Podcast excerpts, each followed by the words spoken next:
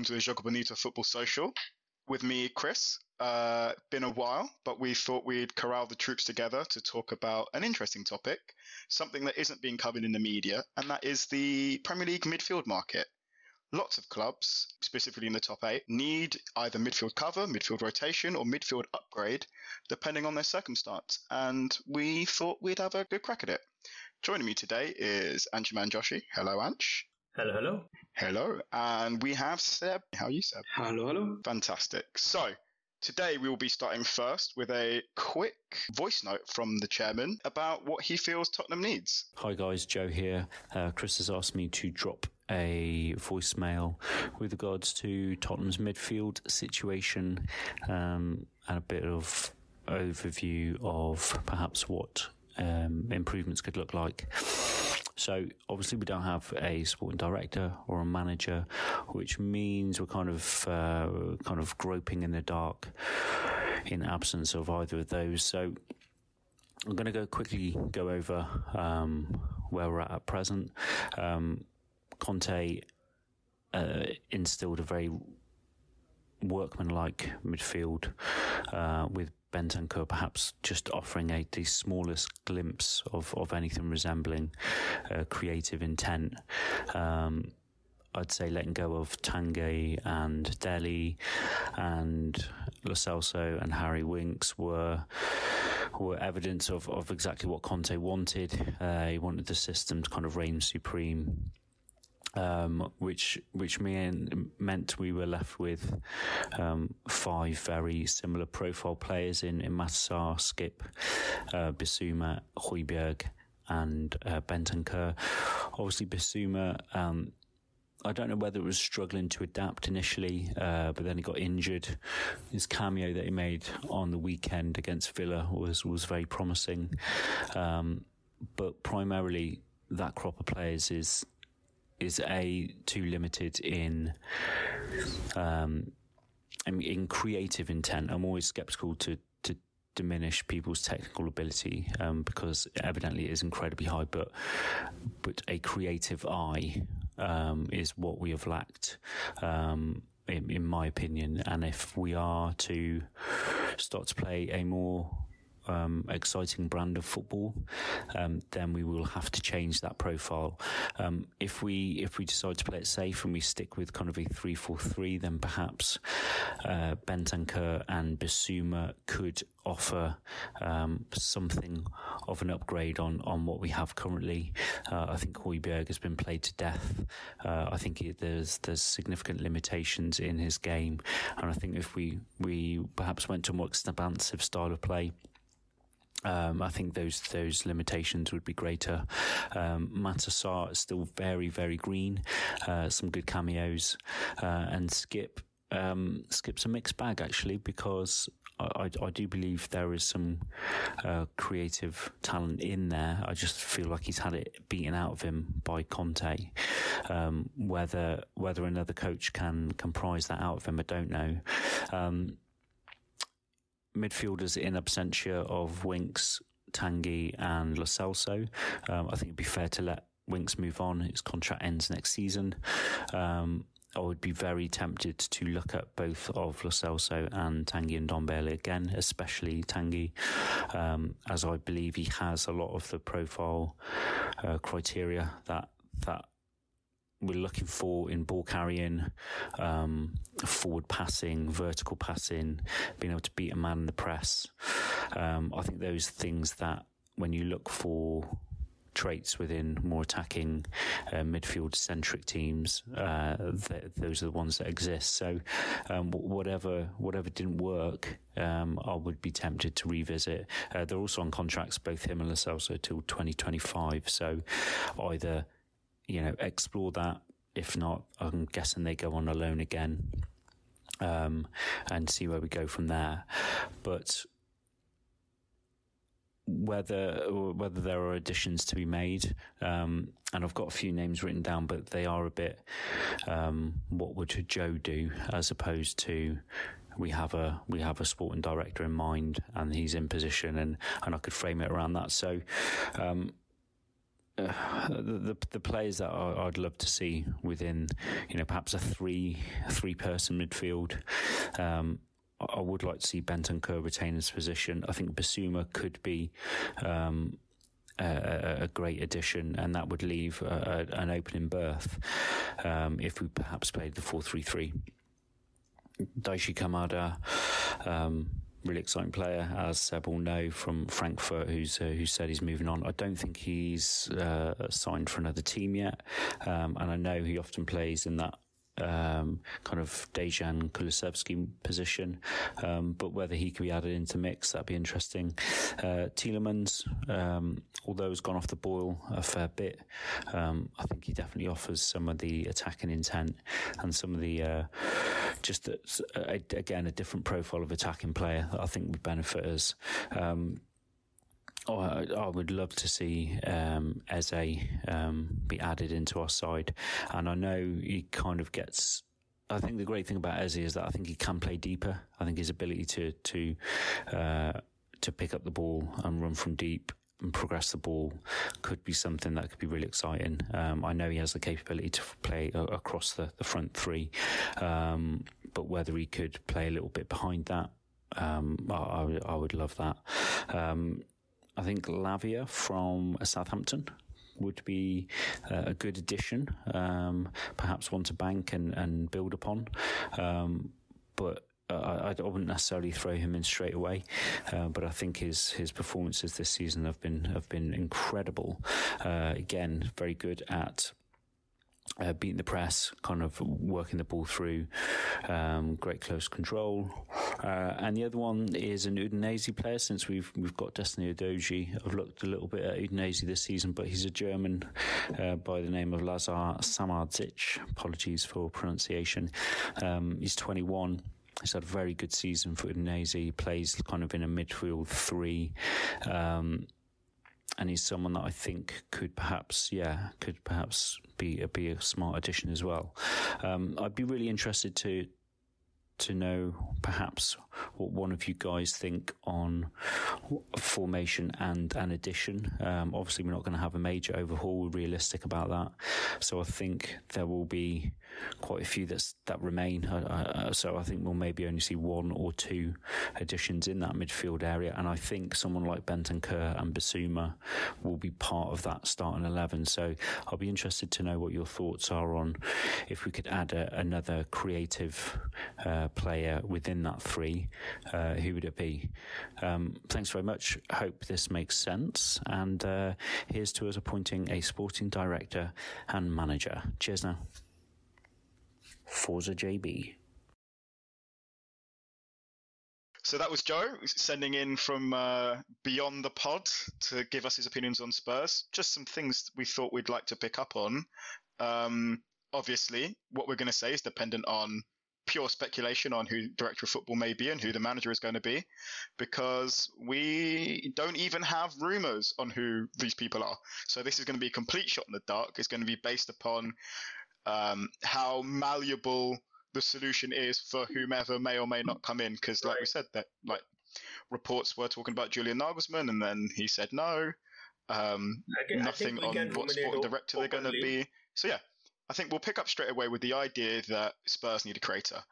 And f- from my opinion, I would agree. I think if you look at who in the team are attempting the most progressive passes, so passes um, that move the ball forward towards the opposition goal, 15 to 30 yards. Um, that's normally a good sign of creativity. Uh, the top four are centre backs: Davinson Sanchez, Clément Lenglet, Eric Dier, Christian Romero. Um, that's not a good sign if you look at things like shot creating actions, in terms of regular plays, so somebody who's played more than 20 games, Harry Kane, Ivan Perisic, Kulusevski, and then Richarlison, Doherty, and then you get to Højbjerg down the list. And then it's a bunch of, then it's Son, Pedro Porro, who's just come in, 11 games, fair enough, and then Bentancur. And we're talking 0.47, 0.46, 0.41, 0.4, down to 0.3 in Lenglet, in uh, in Bentancur, sorry. So there is a big void in creativity. Um, I personally have some opposition against uh, Romeo Lavia has been very good for Southampton, but Southampton have averaged 45.1% possession, and much of Lavia's role throughout the time period has been more defensive based than the creative one. That was been more James Ward Prowse. Um, more on those two players later on when we talk about Liverpool. Um, so to ask a child to come in and have the burden of creativity and progressive action held upon him, I think is not the best use of resources. Um, I'm going to throw over to Ansh or and Seb. It's it's evident that Tottenham's midfield is lacking in a progression, be it through carrying or passing, and creation slash creativity, however you want to define that. Progression through carrying is a problem they could feasibly solve by trusting and building Yves Bissouma a bit more. I think he offers the team a lot of things that they need and was probably one of the biggest victims of working under Antonio Conte in very specific circumstances that didn't necessarily suit him as much as uh, other players. You have one or two players who could very well take up a, a sort of traditional pivot spot. I think Pape Sarr is has the the raw abilities to to be a very good rangy sort of circulative pivot option. Uh, Skipp has shown that as well, playing under Daniel Farke at Norwich, uh, did quite well there as a sort of circulating six. And Rodrigo Bentancur is a good player who can offer you a lot of things, especially playing in a sort of eight role. Uh, so primarily you're looking at creative players in sort of advanced midfield. Is there an argument to say that Pierre Højbjerg could be a decent six. Like looking at what he's done this season in terms of breaking up play and keeping it, you know, fairly simple, fairly short distance, um, recycling the ball more than carrying anything. Is there an argument that if the Yves Bissouma project doesn't work out like how it may be, you already sort of have somebody who is more inclined in that style of play? Probably, yeah. I mean, I think his primary role is a sort of circulating six player.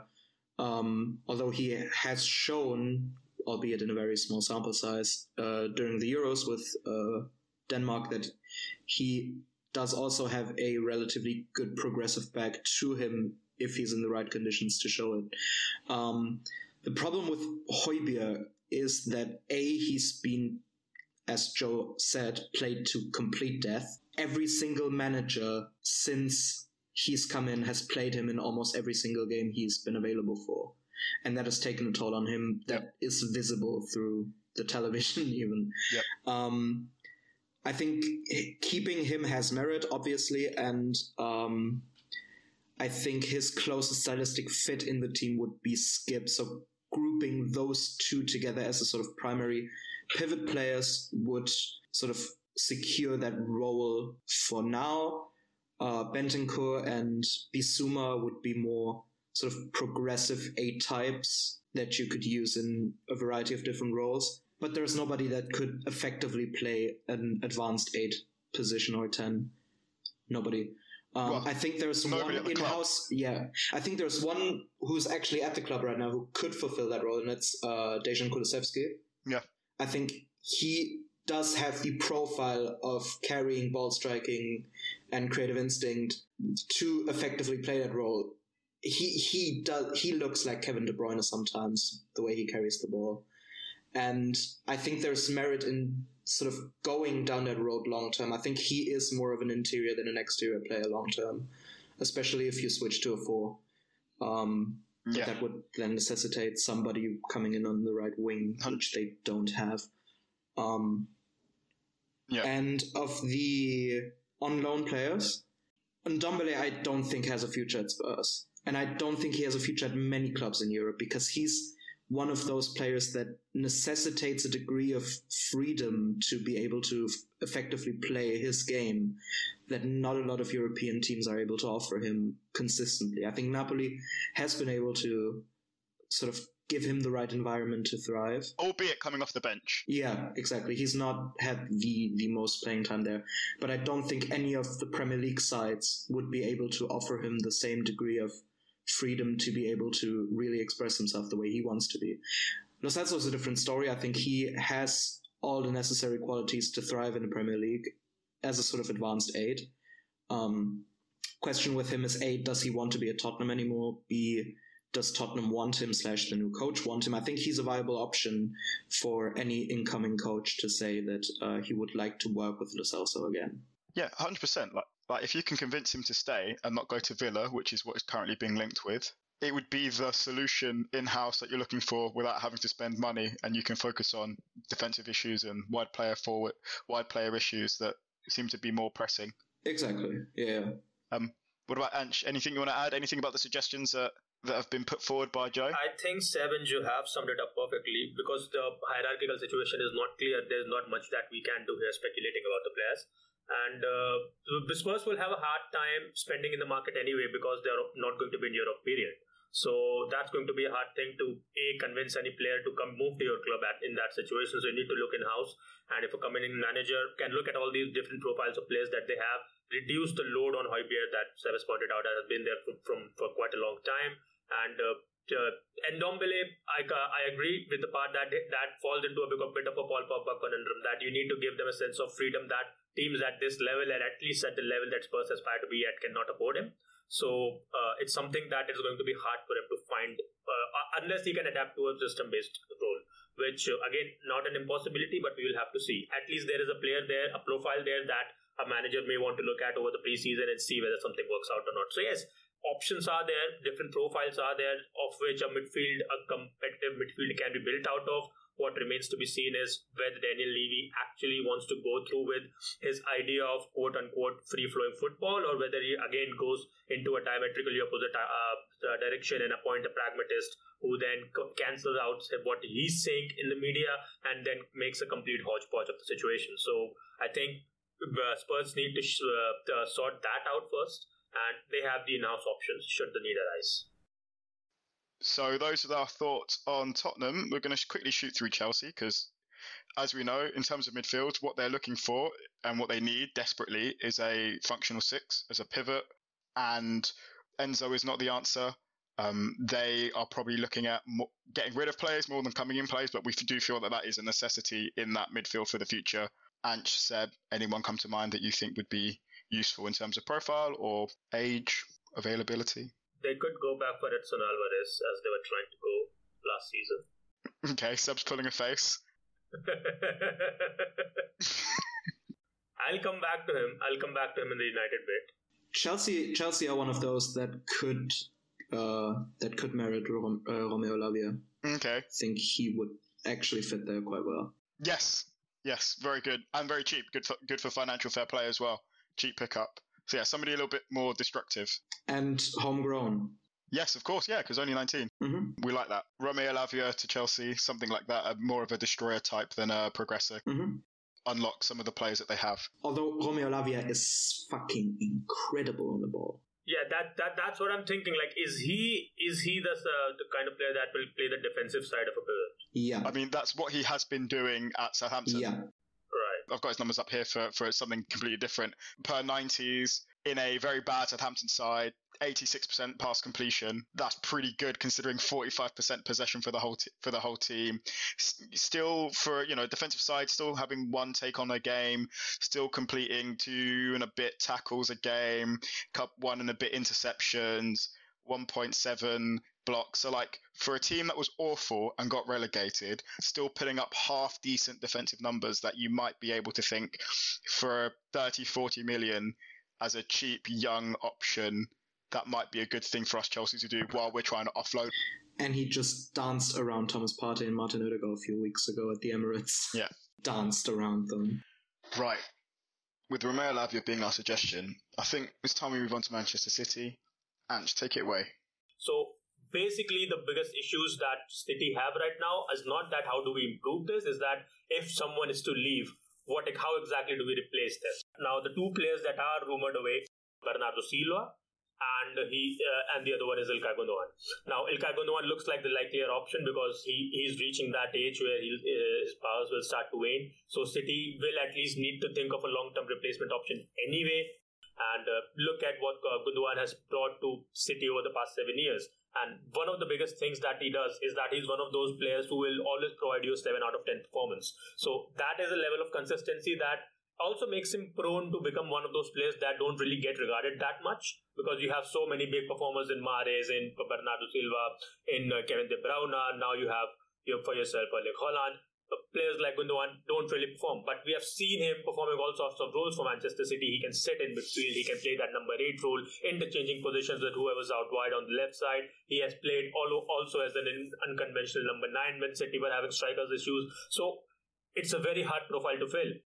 So we're basically looking at a player who can play as a number eight, um, he can inter, uh, can do that positional interchange up, up uh, with uh, uh say Grealish or even Foden on the left hand side, and can offer you that much flexibility.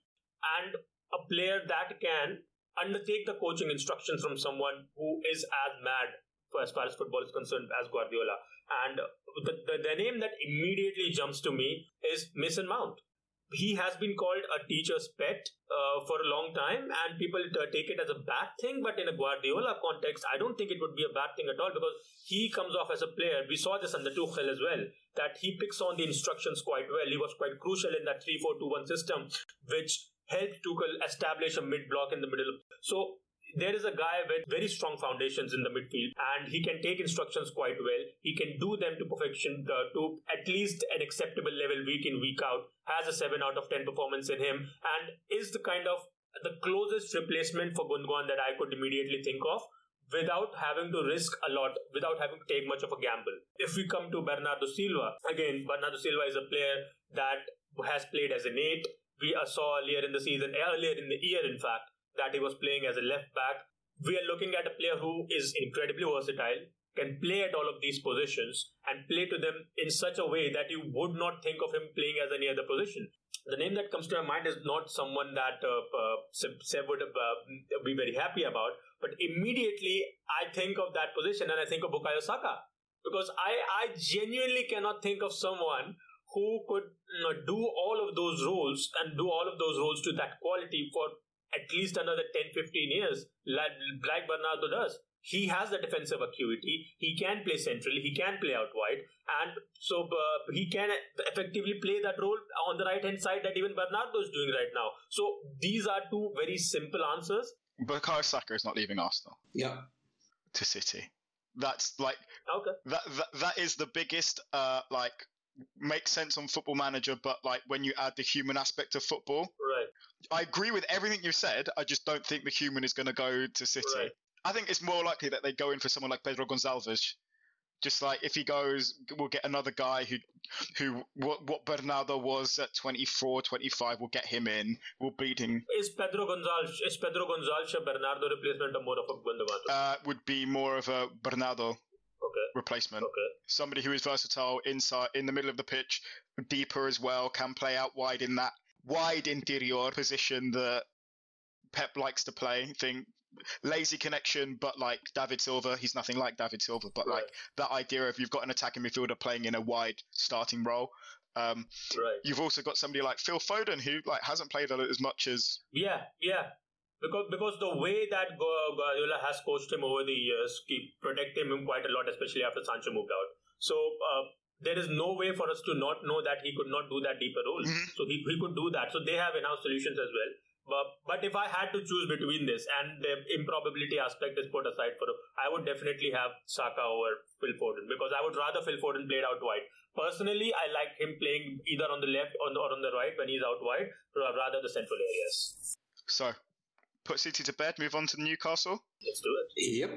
We're going to move on to Newcastle, a team that will have Europe next year, and might not have the squad depth to do Europe and maintain their position in the Premier League. We're going to go back over to Ansh and see what he's come up with.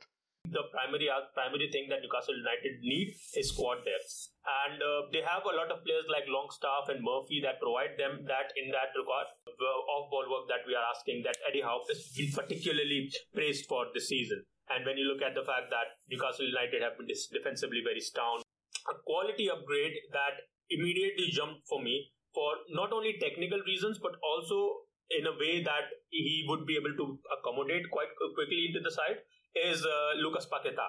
Now, this is a player who, coming from Flamengo, played has played deeper roles. his off-ball work is exemplary, and obviously we know that he's a very creative player. But it's the defensive commitment that he provides that uh, immediately strikes to me that's something that uh, Eddie Howe would love to go for. He can play out wide if, uh, if asked, but it's his capacity to occupy the central areas that is more key, both on the left and the right hand side. This is something that he did for Lyon as well when he arrived in Europe.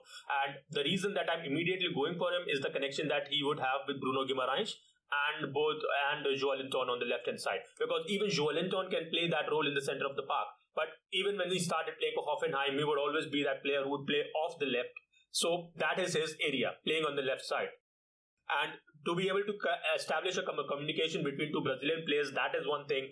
The kind of uh, project that Newcastle offer, playing for a club like Newcastle One Club City, the, they're recently under new under owners that are actually caring about the club. The Mike Ashley era is, is a thing of the past. So that level of optimism co- combined by the experience that his compatriots are already enjoying I think this is a kind of a link up that would immediately result in a very fruitful relationship in the middle of the pitch.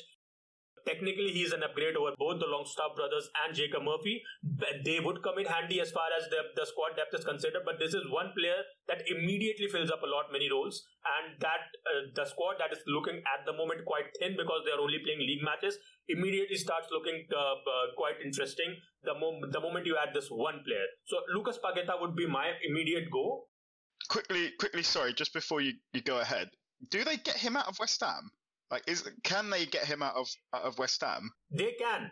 I think they can. I think they can because I think the one year experience he has had under David Moyes is more than enough for us to warrant the question what exactly he's doing there in the first place. So it's it's one of those questions where I think that given the kind of project Newcastle could ask could offer him over West Ham, this is a very doable deal. I do think it's important to say that A, he's actually been very, very good for them recently for, for West Ham. Yeah. He has been, yes. And sort of shown that he could fit in with Moyes' sort of ideas. And secondly, that I don't think, seeing as though they're going to get quite a bit of money for the Declan Rice transfer, the inevitable one, that there, there's any necessity to let Lucas Paqueta go. As as a as a replacement, is that somewhere where Tanguy and Ndombele could go? No. Cool.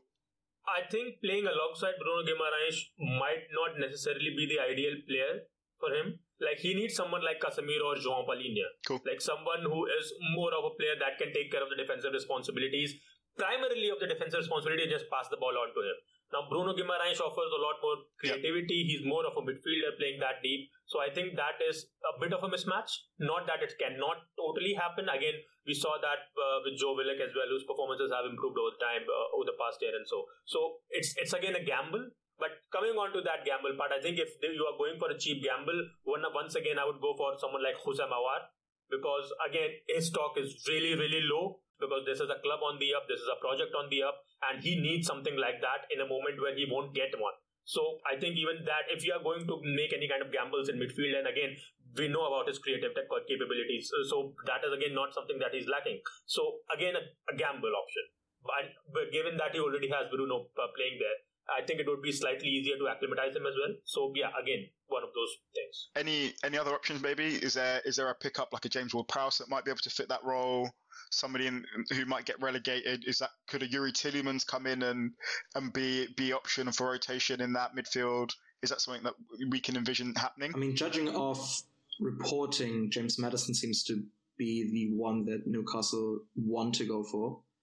I do think also they, they need some depth in the deeper areas, and I think they could do worse judging by their team style, then uh, actually go for Scott McTominay from uh, from United. Also linked with him. Yeah, he's someone who fits their sort of ethos both on and off the pitch very very well, and I could see him doing quite well there if they go for him. Yeah, totally. And with that mention of Scott McTominay, we're going to move on to Manchester United, a team who Scott McTominay currently plays for, a team that he is providing the solution to a problem that we think that they need to fix, which is midfield rotation when you can't play Eriksen, Fernandes, and Casemiro in the same team for as long as they have been. We're looking at Bruno Fernandes, who has nearly 5,000 minutes in all competition, Casemiro, who missed six games due to suspension, didn't play at the beginning, came in late, still has managed to come up with 3,500 minutes. Christian Eriksen, who had a couple of months off, is at 2,800. And they are by far the best midfield trio that Manchester United have, and it has been no surprise, in my opinion, that games have been getting worse and worse as the season has gone by, as I believe those legs have become increasingly more tired, tired, tired due to that lack of rotation. And if I could have a magic wand to go, this is what I want at Manchester United, it would be three brand new midfielders who are around the age of 20 to 24 because that is the next generation of midfield trio that we're going to need. What that looks like in reality, I think I'm going to pass over to Ansh and see what he's come up with. So, what does United need primarily? I think they need a deep lying midfielder that can actually uh, do some kind of passing because Casemiro is not good in tight spaces. Casemiro, uh, as far as long passes are concerned, he's one of those players who will try 10 times, it will hit 4 times, and it will look magnificent in transition, but it's not something that you can count on in the long term. And given his age, given that he was essentially a cheat code acquisition in the summer anyway, they need that kind of planning right now. So an immediate solution let's say an answer that comes out to me is Ismail Bennacer. And the biggest doubt that I have with him is that uh, how his physical physicality aspect would translate in the Premier League immediately. Whether this is some, this is a kind of player that will need to play alongside Casemiro in the beginning few games to see whether he can adjust to the intensity Im- immediately or whether it's going to take some time. The reason is that he's very good on the ball. He's press resistant and uh, he he he is a much better passer of the ball than Casemiro is. So the kind of uh, football that we saw Erik Ten Hag wanting to play in preseason and over the first two games against Brighton and Brentford, I think this is a player that fits his profile much more than Casemiro does. So that is my first and foremost option. Like if you are if you if the owners stay and you have nothing else to go for, to try to see if the Bennacer deal can get done. And if it cannot be get done, then maybe we'll need to find some cheaper options. If Leicester do go down and it's looking very likely, I would not mind getting Wilfred and Ndidi in. And because he has been error prone, he has been injury prone more importantly. But uh, we need to keep in mind, we need to keep in mind that Casemiro needs a replacement. And another very likely shout that is available for him is uh, João Palhinha. I think he could happen as well cannot see him staying for Fulham for too long. Even Fulham at, at, the time of signing him were like they were a bit surprised that they were actually allowed to go for him and another big six club did not come. So it might happen this season itself. Uh, has just pointed out that Bennacer did his knee. I can still see this move happening because if he's out for a year and if United can get any kind of scouting done, I think if he's available on a relatively inexpensive uh, deal, I think he's definitely one to go for. He's one of the finest um, deep lying midfielders going around in Europe that can play the, the ball out from the back. So if Ten Hag is looking to move on from this compromise of a setup that he had this season and look to move, looking to move ahead, then that is an option. Now, when we talk about ball progressors, we know that Christian Eriksen is is a good midfielder. He's a good playmaker. He can pass, but he cannot. He has issues carrying the ball. Fred is a very good ball carrier, but he cannot pass for, for the life of him. He, he tries to play the hero ball game, and he has been much better this season because he's been asked to play in a position that is more suited to him. But we do need a replacement over him. We do need an upgrade, and uh, this is something that we discussed in pre-recording that one of the players that I do believe, I also believe that can play a deeper role and occupy this this position for United is Eberechi Eze. I think his his ball carrying ability is something that we see week in week out. It's absolutely magnificent. He's a wizard on the ball. And I think that alongside someone like Casemiro, who can take care of the defensive responsibility, he can totally play that role. Creatively, United will have a solution for them. Uh, whether it translates uh, uh, from, from a defensive standpoint, I think it's something that we will have to see. But that is a doable gamble if there is one. And uh, Mason Mount, again, I pointed out for City, I think it's a solution that will work for us as well. What I fear, however, is that what Ten Hag's policy was last season. Uh, I think the kind of players we are going to continue looking out for this season are again the same. The, the former Ajax players. I, I can see us getting linked with Edson Alvarez, Ryan Gravenberch, and uh, Hakim Ziyech, who I don't think would be a would be the most terrible option. But that is again what I can see some happening once again in the summer. That Ten Hag would just want his former players to join him at the at the club. So that is a very legitimate thing because you know you have what I believe uh, the club will be looking at, like a Moises Caicedo, somebody that they were linked with when he was originally in South America, who is you know, reportedly open for to a move. Um, we have the Erik Ten Hag base links of old players used to play for him. I mean, Gravenberch for 30 million as a gamble, I don't think is a bad idea. And 30 million is reportedly what Bayern are okay to accept because they got him for undervalue um, the season before. As far as that goes, it's, you know, it's not horrible. Um, you have people like Romeo Lavia, uh, again, who I, is a very Manchester United thing to do, and just be like, oh well, he was quite good. We'll just go spend like 40 million on him, because again, we're unsure about what the recruitment policy is. But from there, we'll move on to Brighton. Already linked with losing one of their better players, Alexis Mac Allister, um, Mahmoud Dahoud coming in on a free transfer. I'm going to pass over to Seb, who is our Brighton and Arsenal specialist. All right, so before we can think about who might be coming into Brighton, we must first understand how Brighton play. Uh, Roberto De Zerbi come in and uh, has instilled a extremely distinctive sort of tactical philosophy into the team. And the main function of the central midfielders are essentially to create third man options slash uh, first receiving options, pass it back to the other center back, and then move from there in deep build up. Um, there it's pretty obvious that they're probably going to lose both Mac Allister and Moises Caicedo this offseason. Roberto De Zerbi has hinted at as much in his post Arsenal press conference, uh, which would leave them with Billy Gilmour, who has sort of got Roberto De Zerbi football over the last few weeks and has sort of finally been integrated into the team after sort of grasping the entirety of his skill set. And Pascal Gross, who is Roberto De Zerbi's most trusted individual player, considering he can play a multitude of different roles within that system. So what we're looking for are deep players who can receive on the half turn, who can have a very good short passing game, comfortable in tight spaces, and technically secure. Both James Milner and Mahmoud Dahoud have already signed. I think James Milner is an interesting one. I assume his main function in the team is A, experience, and B, more playing the right back role than playing in the double pivot itself. And Mahmoud Dahoud, who will slot in immediately into the double pivot. He's an interesting player. He's primarily a pivot slash second pivot who's very good in tight spaces, very good on the turn, and a great ball carrier with a good passing game, so covers most of the things that De Zerbi would like. The main thing that we're missing here is someone who can replicate, at least somewhat, the defensive output Moises Caicedo has had in the Brighton team while also retaining technical security to be able to play in that system functionally.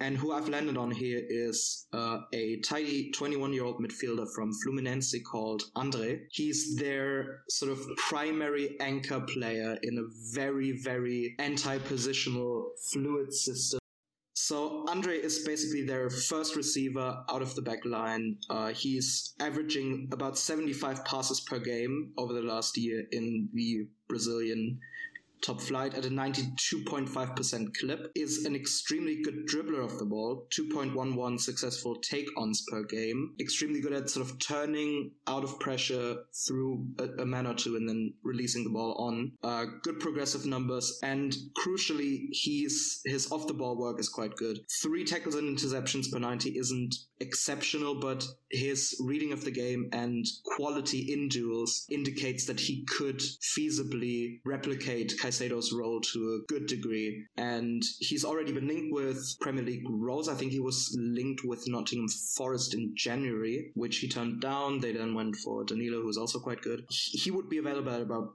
20 million, I suppose. And I think Brighton, with their track record of developing young South American talent, would be best placed to convince more, uh, convince Andre to sort of take the step into Europe does he come in as a starter or does he come in and get loaned out to Gilloise and then in a season come and play for them? His performances over the last year and a half indicate that he's ready to take the jump in Europe and be an immediate starter in the team. And that's what they need essentially.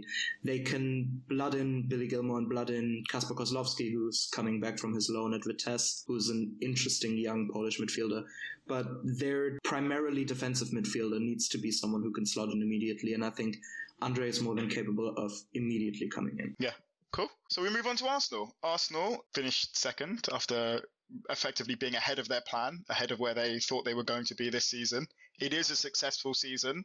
Don't let the narrative make you think otherwise. This is a successful season for Arsenal Football Club. And it'll be interesting to see where Seb thinks they can build, whom they can move on, whom they can improve on, who needs cover in that midfield that has been quite successful so far, even though it has dipped off towards the end. So we're going to pass it over to Seb. Off you go. So there are two possible solutions to go to the next level in midfield. Both involve signing two players. That's pretty much what's been recorded now. Uh, and both involve in some way or another Declan Rice, who's obviously been the number one transfer priority, and it seems like he's coming to Arsenal for a significant fee. Now, there are two different ways of using Rice in the Arsenal system. He could either be a replacement for Xhaka in the sort of eight position on the left, or for Thomas Partey in the six role. Um, and seeing, and it's important to see where Arteta sees him long term to then defer who the second option is going to be. Because there's two ones that have been linked quite heavily and seem to make sense in the circumstances of the system. One is Mason Mount, if you want to play Declan Rice deeper, as I would personally like to see happen. Mason Mount would be a perfect sort of left eight slash right eight, depending on where we uh, end up using Odegaard long term because we've because Arteta's been reticent to use a non-left foot on the left side of the eight for sort of angle purposes and balances purposes. Uh, but that's a different uh, story.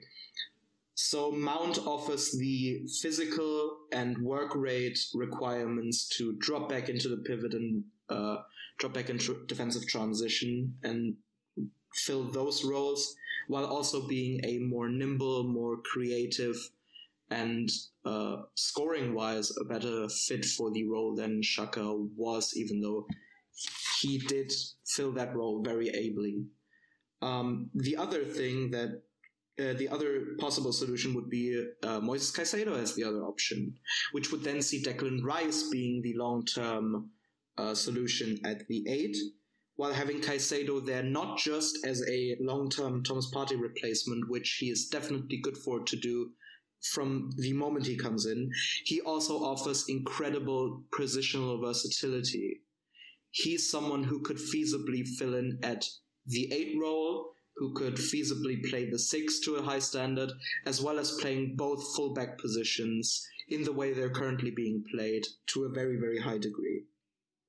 Um, so deciding between those two plus Mount, uh, sorry, deciding between one of Caicedo or Mount plus Rice seems to be the viable and sort of best long-term options for Arsenal, while also keeping in mind two in-house solutions that are here and don't get the attention they probably deserve. One is Emil Smith Rowe, who should be getting more minutes than he is.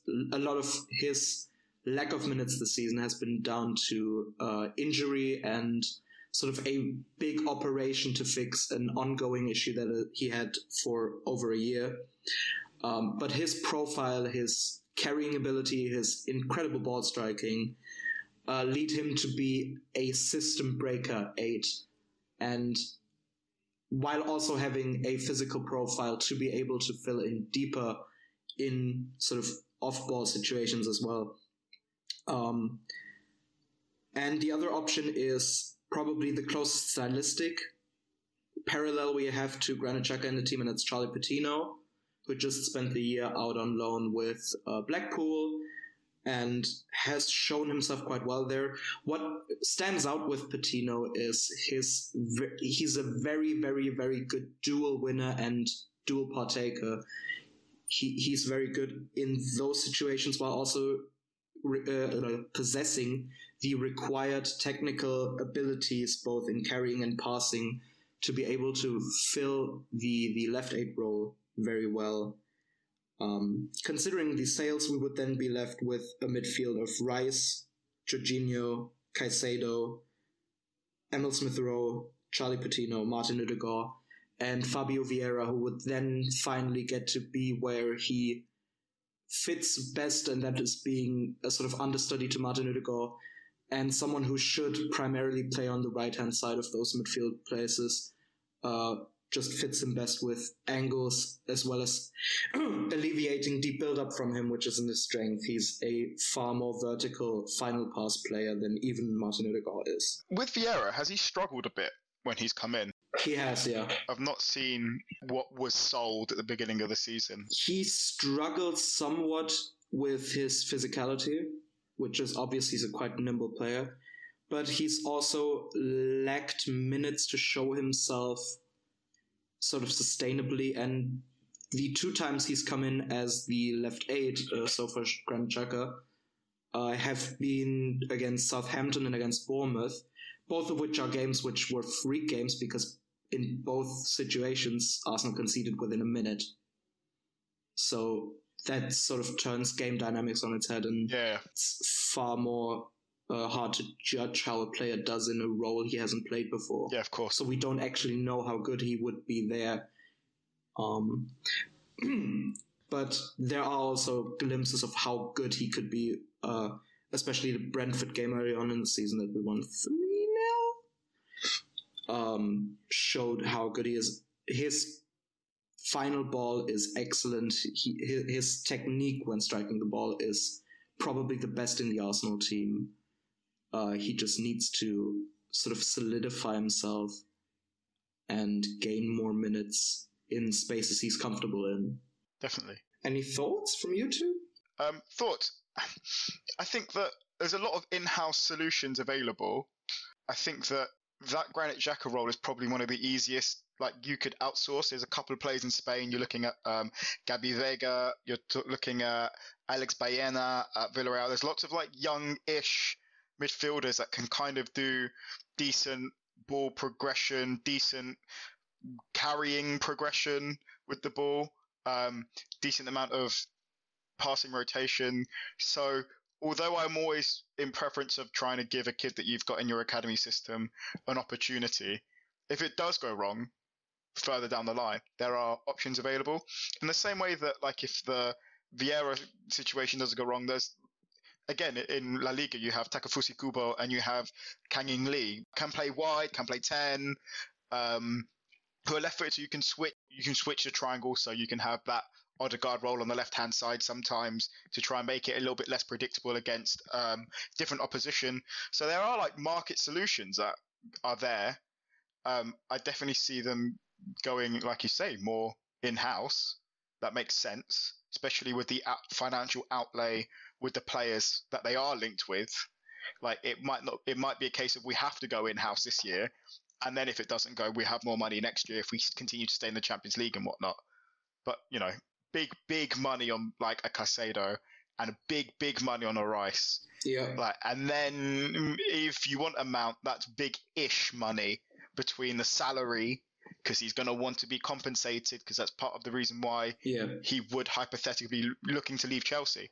So I think with other issues in the squad as well, like the, the ability to think intelligently is is what will be needed. Yeah. And the goal is essentially to have like 18 players that could fulfill different functions and are just at a technically very good level. And Rice and Mount slash Caicedo, whoever you want to go for, fill that. And then you just have to fill it up with players you have in house because Smith Rowe, Patino both played in the Arsenal Academy and are sort of entrenched in the sort of also technical ability that sort of you're, you're required to have when you come through Hale End uh, while also both being versatile somewhat. Patino less so, but Emil Smith Rowe is someone you can plug in in four or five different places in that squad. Definitely, definitely. Anything for you, Ansh? Oh no, nothing. No, I just, I just hope that we get to see Rice as a six and not as a eight. Just just a personal preference of mine. If he does move to Arsenal. The, the thing is, though, like he's been linked. Every bit of media, every bit of coverage has been him talking ab- talking about him as an eight. I don't see. Although I agree with you, and like when he plays for England, like that is the type of role that he does play. Yeah.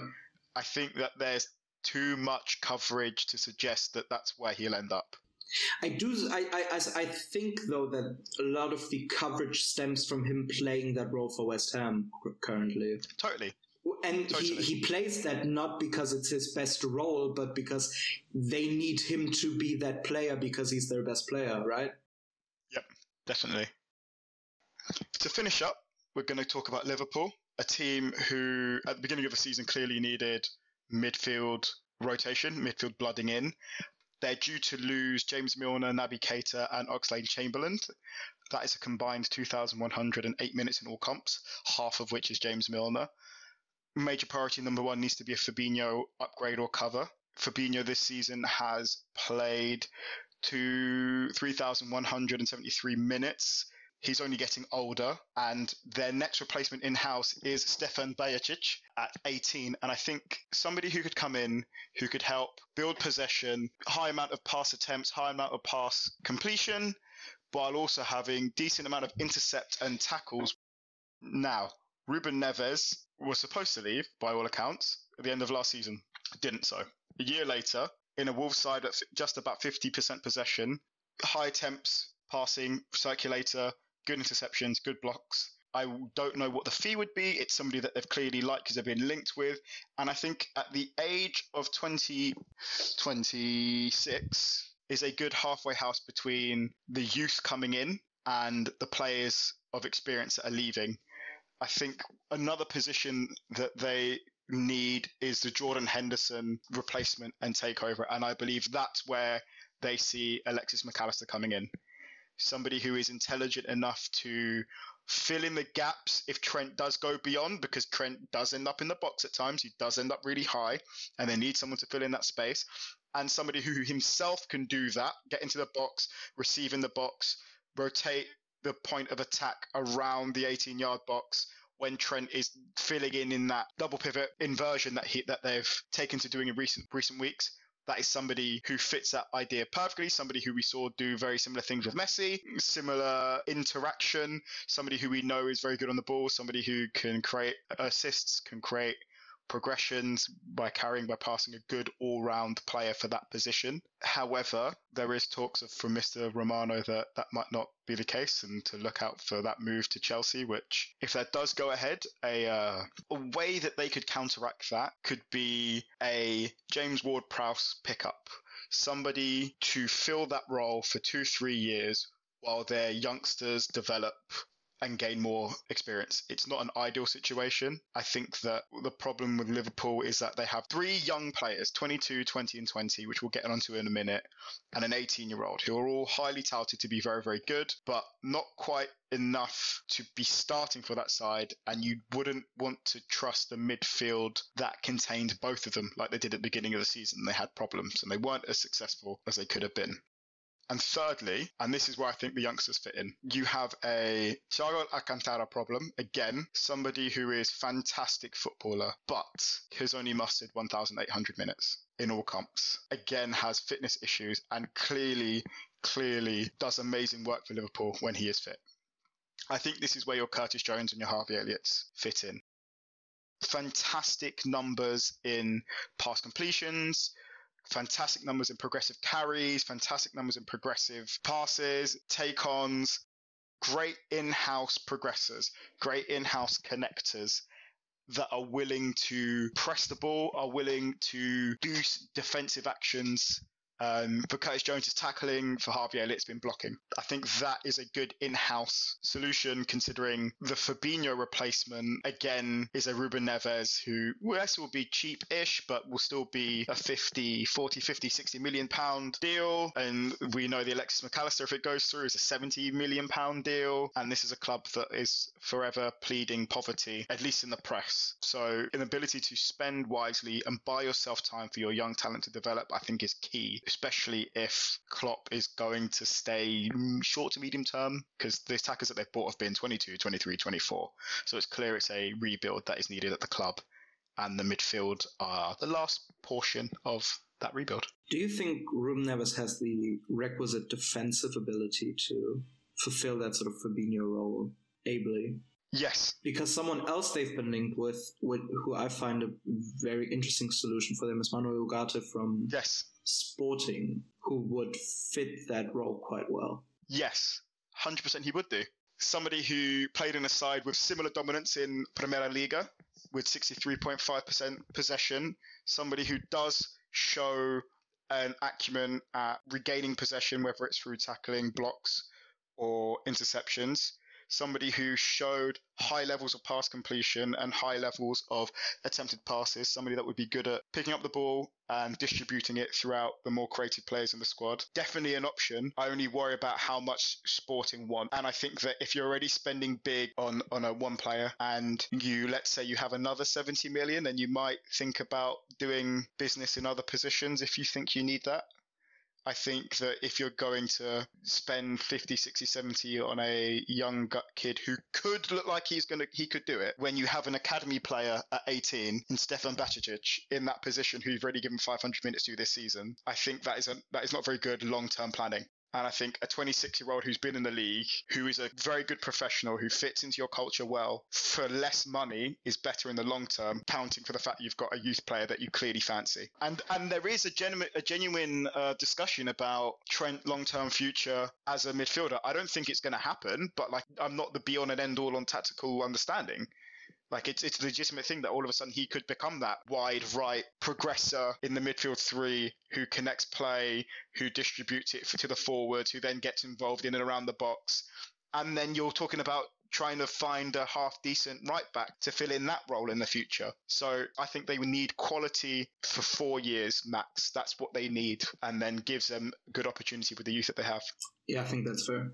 Go on, Ansh past three weeks, they have already started inverting uh, Trent into the midfield and they are setting up with a back three. And uh, if Fabinho is the, the player that is play, to play alongside Trent in midfield in build up, if it's not going to be a, a, role where you find yourself ending up alone, I think Ruben Neves can definitely fill that role because he has done that while playing alongside João Moutinho at uh, Wolves. So uh, I think in this setup, you are looking at midfielders who can do the playmaking ability a lot more and less carriers because I think if Liverpool are going to play up high and have this 3 2 defensive base, your carrying ability in your front line is taken care of, but I think it's the passes that um, quick passing that needs to be taken care of a bit more because Thiago has suffered injury issues. Putting Fabinho single uh, this season has not worked out, and I think Klopp mentioned this uh, I think on Monday Night Football recently in his interview. He said that we had to adapt because it was not working what they were working with beforehand. So it's something to keep in mind. And I think one player that immediately comes up to my mind, it's a very random shout, just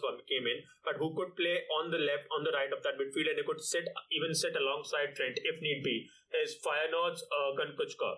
And because I have not seen him play all the time, I have uh, I saw substantial amounts of clips of him on YouTube, and the thing that stood out for me was that he's a very clean tackler of the ball and uh, he has the playmaking abilities. He can play on both the left and right side of the pitch, and he can offer you the midfield, uh, the, the, defensive discipline as well as the playmaking capabilities that Liverpool require in the two eights. When you look at the three two three three three two two three system that they end up uh, ending with in the current uh, experiment they are trying out. So uh, Trent is already sitting a lot centrally uh, now in the recent performances that we have seen for Liverpool. So they they need their wide aids to become playmakers. And Fabio Carvalho, Harvey Elliott are very precocious kids, and they could evolve into that one. But they do need that that mature uh, personality, someone of 24, 25 years old, like you pointed out. Ruben Neves immediately fits that. And Orkun Kökçü is, uh, as far as profile is considered, someone of his ilk, I think would fit that role on either side of those eights. Definitely, definitely. Yeah, I think that's fair. And I think with that, Thank you very much, Seb. Thank you very much, Ansh. We've been Jogo Bonito. Follow us on the socials at Jogo Bonito UK. Take care and have a wonderful evening. Bye all.